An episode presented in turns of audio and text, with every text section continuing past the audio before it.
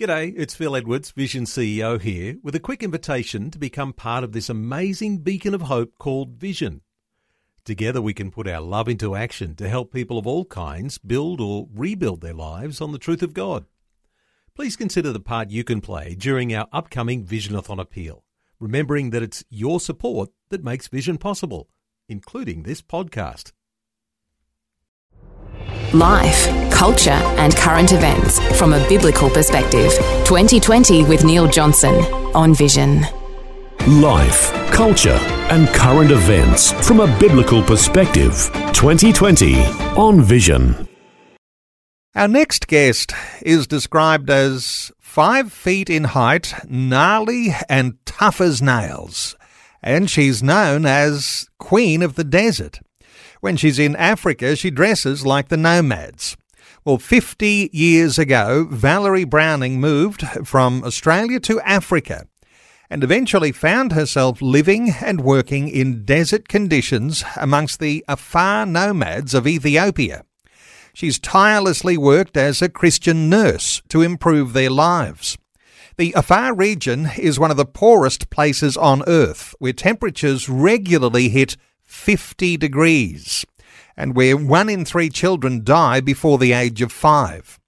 Valerie Browning was recognised with an Order of Australia award back in 1999, and now she's back in Australia for the birth of a grandchild, but will soon return to the Ethiopian war zone, trying to help the hundreds of thousands who are displaced and injured. Valerie Browning's story is told in her book Maalika, my Life Among the Afar Nomads in Africa. Our absolute privilege to welcome Valerie to 2020. Valerie, welcome. Thank you so much, and thank you that I have a way of contacting people in Australia and people of faith because the world needs it these days. We, we're a very divided world.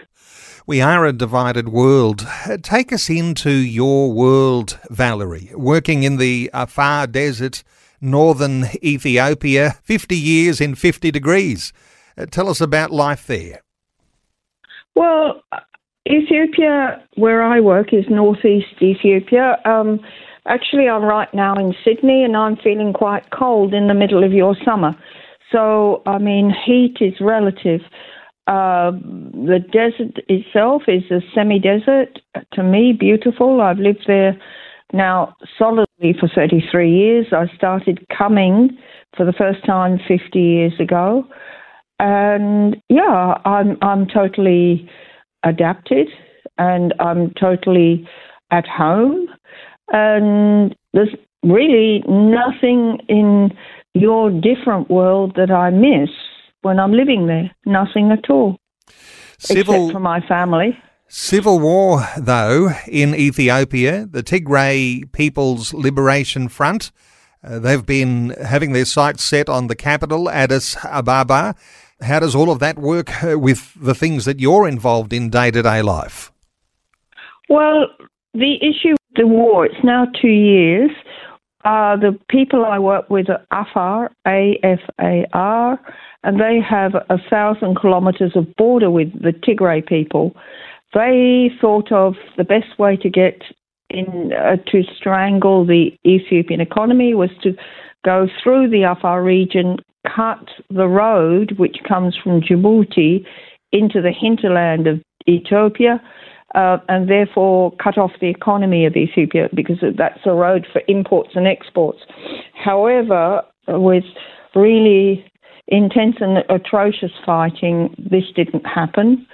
Uh, the Afar were able to hold the advancing Tigray army back. In the process of the conflict, what has happened is that not only have we lost a huge number of people in actual casualty, but in fact, they tried their best to burn out the livelihood or the ability of the Afar to go forward.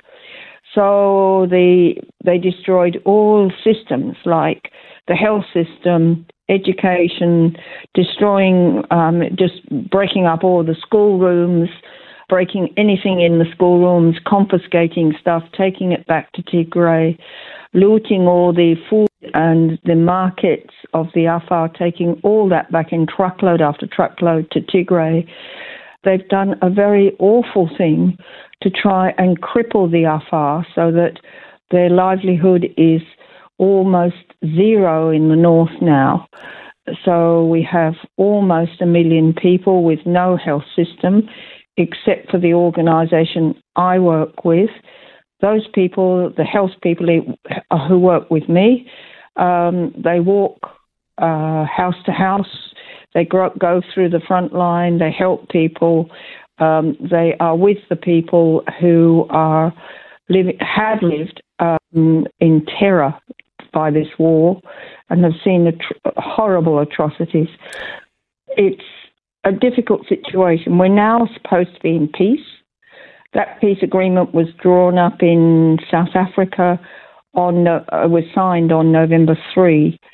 Till now, uh, there's no fighting in Afar. It still remains tense because the intentions of the Tigray People Liberation Front were not fulfilled.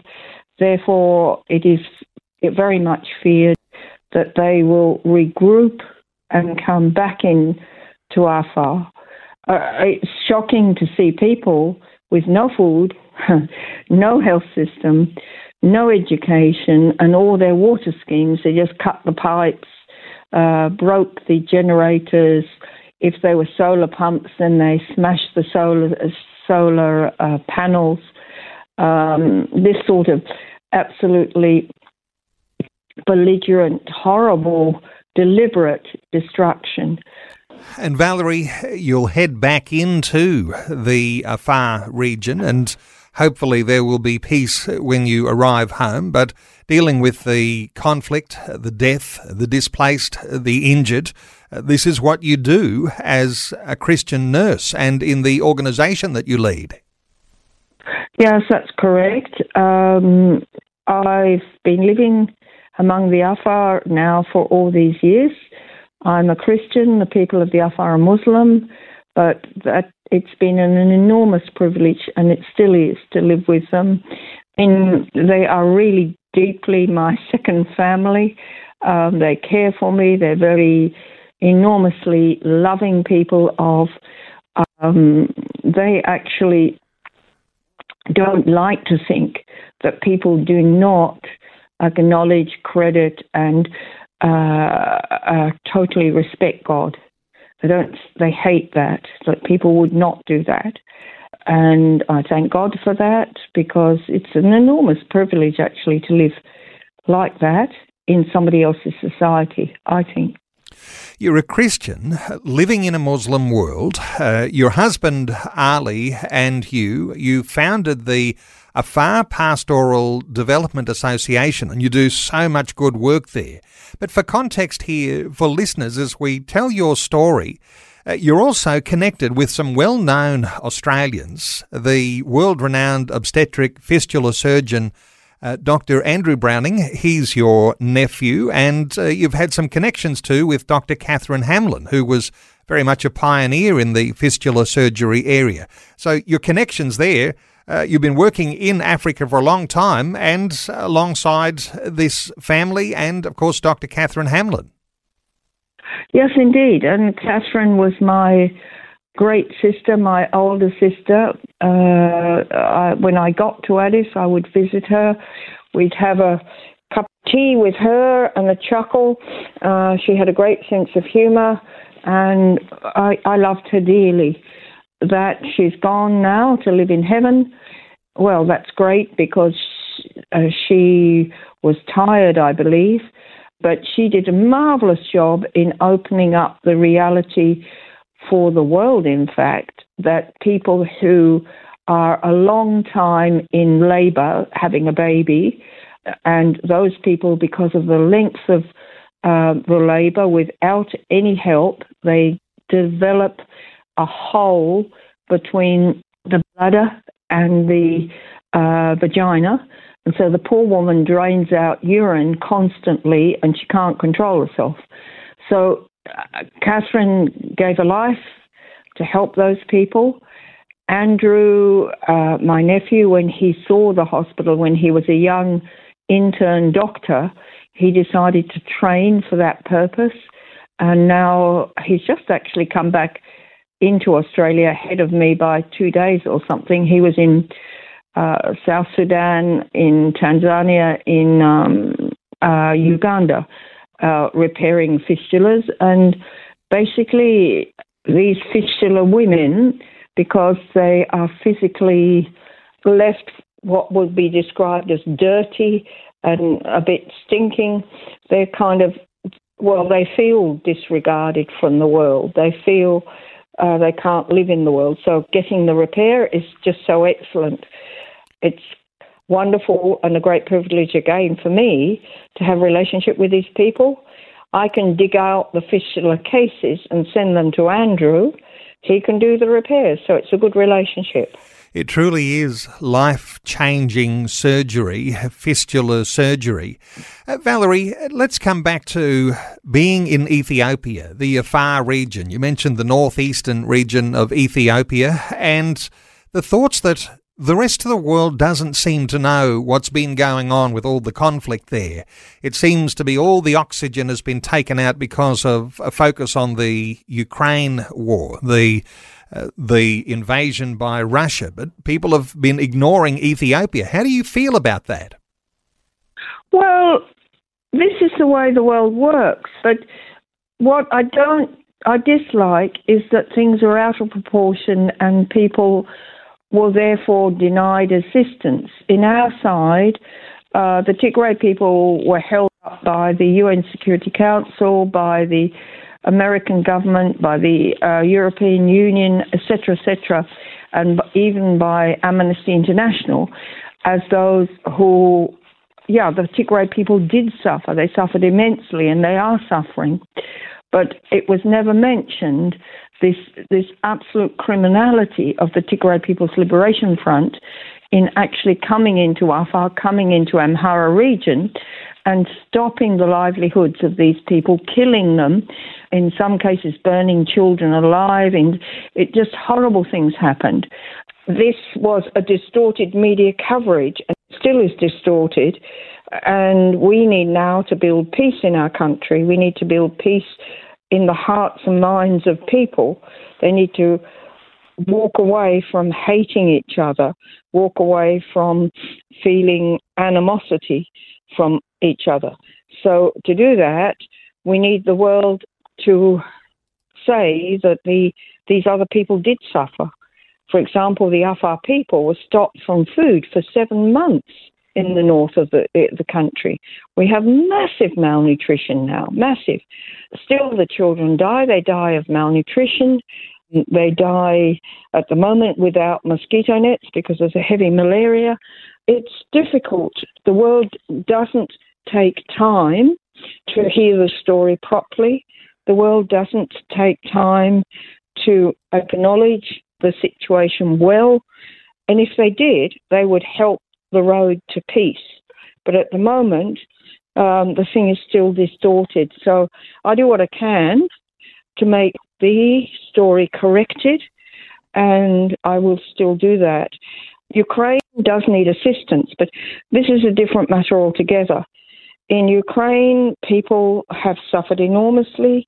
They've, an enormous amount of destruction has happened, but almost proportionately it's been the same with us. We don't have high story buildings that they bombed. We don't build that high at all in Afar, and it's mostly rural. But I mean, the Tigray People's Liberation Front tore, tore up the houses of almost 20,000 households, left those many households without a house to live in, and took their food away, looted them, killed their goats. A spade should be called a spade, uh, but on the other side, people have to build lives again. And as I said, we can't go on with animosity. We must go on and try and forgive each other and work together again and live together again. But the peace must be kept.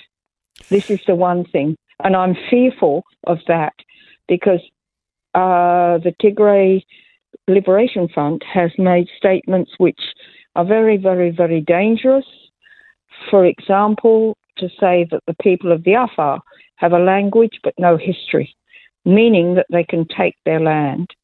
Um, so if they try to do it again, I don't know where we go. I really don't know. I have no idea because we they, there is we're trying to repair the damage now. But if they damage what we're trying to repair, that is really colossal. Yeah. A challenge in repairing the damage already done. Valerie, you're in Australia, heading back to Africa early in the new year, but you're here for some really beautiful, pleasant reasons. Uh, you've got a new grandchild. Uh, tell us about your new grandchild. Well, she's she. It's a she. Um, she's still not born, and uh, I'm grateful because at least now in my life, I've met the other two grandchildren, and, and uh, they're such beautiful children. I, you had your COVID, cutting us, cutting the world off. You had your lockdowns, whatever that was, and we had our conflict. So for four years, I haven't been here. And in mid December, my daughter will have her third child, our third grandchild. And yes, this is just a, a great joy to, to have this sort of family. It's, God provides for all, and He's providing now. So I'm very, very grateful. Another good thing that's happening while you're back here on Australian shores, uh, having your portrait painted before returning to Africa and a painting to be entered into the Archibald Art Prize. Well, I don't think it'll do anything, but I mean, I'm, I am, uh, yeah, I live a, long way away. I live in another world, so I'm happy to have anything done that helps people to understand, to generate the the understanding of sharing across the world, to generate the understanding of one world rather than uh, the polarized world we seem to be living in according to the media with no knowledge and, and not, um, yeah, seemingly unconcerned. But I don't believe Australians are unconcerned. I don't believe that. Well, Valerie Browning is our guest. Her story is told in her book Maalika, M A A L I K A, My Life Among the Afar Nomads in Africa. We'll continue some more with Valerie's story just ahead. Well, our special guest is Valerie Browning. Valerie, who was recognised with an Order of Australia award back in 1999. She's back in Australia right now for the birth of a grandchild and will soon return to the Ethiopian war zone, trying to help the hundreds of thousands who are displaced and injured. Valerie's book is called Maalika, M A A L I K A my Life Among the Afar Nomads in Africa. Valerie, as I understand it, your favourite food is camel's milk, straight from the udder. Now, you learned how to milk cows on a dairy farm in England. Is milking a camel anything like milking a cow? Well, I don't milk them because it's a man's job in culture, but I can. I like camels very much. They're a, a marvelous animal um, their milk is beautiful, very good. It's better than cattle milk, or um, we also have goat and sheep milk, but definitely camel's milk is um, not only a food and a very full food, you don't need anything else. It's also medicinal, helps you with gastritis. I think it lowers viral issues if you've got a common cold or something like that, make you feel better. It's not well studied, but I suspect if they studied camel's milk, they would find all sorts of issues of health in it. In Afar, we eat a very, very simple diet, which actually keeps you extraordinarily healthy. Uh, you here, you have complication in your diet. You want to have a different food every day. You want to, um, I don't know, all foods are made by uh, many, many d- different types of ingredients. I don't live like that. Yeah, I, I think I've learned over the years maybe it's laziness. Simplicity is the best way to go. And is it part of the main diet of the Afar people, camel's milk and bread? And I know there are some nutrition issues that are around that, and you're saying it's just fabulous. Uh, so far as the taste goes, it adds to the taste the way it's actually milked. A basket woven from grasses, made waterproof with burnt fat. Uh, the milk just smells of burnt fat and adds a charcoal taste. Is that something that makes it special? Well, I wouldn't say it's got a charcoal taste. No, it's, it doesn't taste charcoal. It tastes very nice. It tastes of the shrub the um, camel was eating. So, I mean, if they're eating a very bitter shrub, they graze the, the low bushes, then it has it's not very sweet, but it can be quite sweet. Uh, you mentioned a nutrition issue for the Afar. That is quite true in the sense that with drought and with climate, uh, with uh, the issues, climate change, the issue is more drought, so that there's less grazing pasture for goats and camels that they do keep. It means that the Afar spend a lot of the year with no milk in their house. So many Afar are living on an insufficient diet, to say the least, especially for pregnant mothers, especially for under five year olds, and so on. We're trying to get where we can, where there's water available, we're trying to help the Afar to do horticultural work and to produce food crops and to try and to learn to eat different vegetables. By and large, vegetables are not available to them. The markets are on the asphalt road. People might live up to 10, 15 days walk away from the closest market, and they might go to market once a month or once every two months, not more, and thus they are not dependent on the market for their food. Afar live a very frugal diet. They have a very frugal existence, but um, I can tell you, I think they're probably a million times happier than Australians. I really think that. For example, we don't have depression uh, or suicide in our society. Yeah, I mean, how does that happen? We live as community, we live as community people. So we there's an enormous amount of caring one for another, caring, sharing, and living a life where those who don't have are assisted by the community itself as far as that's possible. But that possibility is broken down, obviously, if you're looted, if you're raided by the TPLF, or if you've lost your animals dead to drought. That makes it much more difficult. But nevertheless, culturally, Afar have the most beautiful culture of assisting each other, of um, respect, of uh, very strong uh, bonding between uh, people. There isn't what you see in the Western culture of individuality, of uh, high com- consumerism, of little children demanding, give me, give me, give me. That doesn't happen. Valerie, 50 years in Africa, and uh, you do come home from time to time. But when you do yeah. come back to Australia, is there something like what we might think of as a reverse culture shock when you're talking about that sort of simplicity. And then you get back here and you see our individualism. what has changed over those 50 years? And when you return back to Australia now, what sort of things are you seeing that maybe don't look well, so good? Well, I went to live and stay in Australia, in Ethiopia before digitalization before the computers were laptops, before uh, mobile phones, before digital banking, etc., which you all take for granted. I have a feeling that you are dis- distancing yourselves from one another more and more and more. Huh?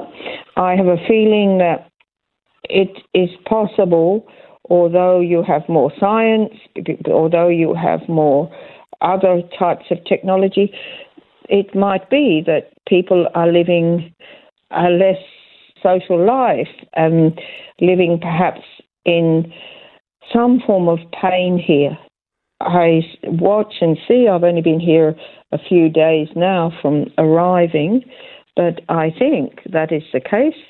And I think that maybe the world should slow down. We should take into more consideration traditional thinking and traditional ways of working things out and addressing things and respecting each other.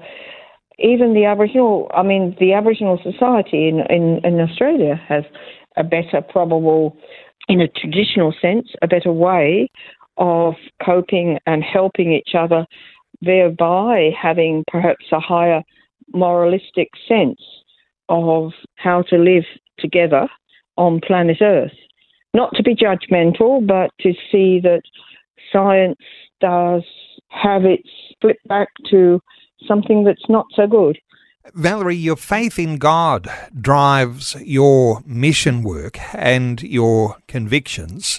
You're talking about uh, the different sorts of maybe intimate and social acceptance and support for one another. Is that something that was already existent in the Afar people for many generations? How do you describe what makes them such a community minded well, people? They have a very ancient culture, which probably goes back a couple of thousand of years. And actually, in books such as Thesiger's books, which were written in the uh, in between the two world wars, uh, the Afar were described as belligerent, angry people. They're the most peace, peaceful people you could ever meet, I think. They don't want to go to war. They want to reconcile. They want to solve differences. They want to live together. They have a beautiful fibre of culture, which really um, I've learned plenty from, and I think it is closer to God than the culture of a city uh, where everybody's rushing, everybody's under pressure, everybody's under stress. Here we run, we're running, we're running. What are we doing? We're trying to make money.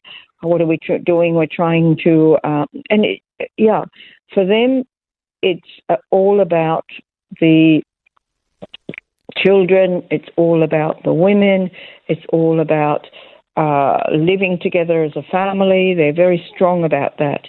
Here, things I think have in some ways fractured. I don't think COVID has done you any good either. I've heard some horrible stories of what happened to people under COVID, under under lockdown. Whereas in where I come from, we didn't ignore it. We did all the hygiene sanitation issues. We didn't get very much COVID, thank God. But on the other side, yeah, people cared for each other dearly. I mean, all this horrible business of not being able to go to your relatives' funerals and see people when they're dying and so on. That's shocking. That's very shocking. You it know, does have a not... detrimental effect, doesn't it? Valerie, you and your husband Ali, you founded the Afar Pastoral Development Association. There's 500 people in your employ, and you're involved in a whole lot of good work. How do you describe the highlights of the work that you do uh, in the community? Well, I think it is working together and working from the community base and seeing the Afar themselves work out how to work with modern world and live a better life and uh, overcome issues such as maternal health issues, yeah, uh, involving themselves in the economy they were not involved before. And so, I mean, we've taught people literacy and now they're university lecturers in the university. Um, so, I mean, all is possible if you struggle, and we struggle with much less than the facility that you have. what impresses me most and gives me the greatest pleasure to, to stay and to go on with Afar people is their bonding one to another. I am sure that the love of God is working in them. I know and I've seen that God works amazing things in, in the most awful conditions. You don't need half the stuff people have got here, quite frankly. You don't. You don't need half of it. Valerie, you've been quite outspoken in a number of contexts, uh, places like Eritrea, uh, throughout Ethiopia and Djibouti, and you've spoken out uh, to the point where you've received incredible criticism and uh, even become persona non grata in some places. What sort of issues were you speaking out about? Well, the issues of injustice, and this is the injustice which I'm sure we're asked to speak out about.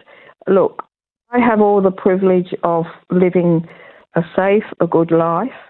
Everybody else deserves that too. So, I mean, I will not keep quiet if I see injustice. I will do all I can. I will struggle all I can to help those people overcome it. It's those who are the most vulnerable, the people who are being trampled on, who I believe that God is asking us to assist. And so, you know, many people, uh, when I ask them, what do you think poverty is, they say, oh, no medicine, no education. It's nothing like that. Poverty is disempowerment. Poverty is the fact that people have been cheated of their rights. They've, they've been marginalised from the ability to address their own rights and to get what is normally human in this world. And that's what poverty is all about. Uh, I've watched it over the years where I live, and that's exactly what happens. The worst nail is driven in by conflict because it's the inhumanity of man to man. But having to drink dirty water, having to uh, put up with it, your wife dying in childbirth, having to uh, see the misery of your own children dying of malnutrition is so awful, so awful, so painful for these people. Health facilities. Uh, the Barbara May Foundation Hospital became the first maternity hospital in the region and funded by the Australian charity, the Barbara May Foundation. And a lot of people are benefiting from that hospital. That's true. That hospital started in 2011 and still going. And actually, during the conflict, it became the frontline hospital for the for casualties from the war because it was close to the war front. The war did not reach the hospital, but uh, the obstetrician and gynecologist had to turn around and also work with war casualties. In fact, uh, the hospital has is setting up, we is there to be exemplary in a situation where women normally would not get assistance. So those fistula women, those women whose uterus has been prolapsed because of hard work and so on, um, and other issues which uh, women here would not have to suffer. We have a lot of, uh, we have quite a few women who go unconscious from a thing called eclampsia during pregnancy. So, I mean, the hospital is able to rescue them, but if the hospital wasn't there, they'd simply die. Just the other day, I got a message from Ethiopia that while I've been here, just about ago, they treated two women, one on one day, the one on the next day, both of them who had ruptured uteruses because they were so long in childbirth and they all but bled to death because of the bleeding inside. The baby had died because the uterus ruptured, and because it was so serious, they had to take the uterus out from both of these women. They're very young. They're, one is 21 and one is 24, 25, I think. So, I mean, these are the conditions the Afar women have to live under. We have a mobile primary health system which is working with the health workers walking on foot uh, around the rural areas where there are zero, no roads, no facility, no way of. They, if a mother wants to be assisted, then they the community would have to travel, uh, carry her on a homemade stretcher for maybe up to 12 hours to reach the roadside, and maybe even longer. And in that case, there's going to be maternal problems, maternal casualties. So we're trying to fight all that. The hospital is the focus point, and it's the Barbara May Foundation here who, through Sydney Hospital, through the very generous donation of people in Australia, um, is working to support that. And it's a very simple hospital, but it's providing an amazing service. Well, a hospital that is supported by the Barbara May Foundation. There is a website to connect there, barbaramayfoundation.com. And to read Valerie Browning's story, you could get a hold of her book. You'll find it available at online booksellers. Maalika, spelt M A L I K A, My Life Among the Afar Nomads in Africa. Valerie Browning, thank you so much for taking some time to share your thoughts and your heart with us today on 2020. It's really my privilege and my an, an absolute pleasure. And I wish everybody who I've who's heard me can come and visit me. So please, you're very welcome. I'll pass on your address if anyone asks. Yes, please do. Please do. Thanks for taking time to listen to this audio on demand from Vision Christian Media. To find out more about us, go to vision.org.au. Thanks for taking time to listen to this audio on demand from Vision Christian Media. To find out more about us, go to vision.org.au.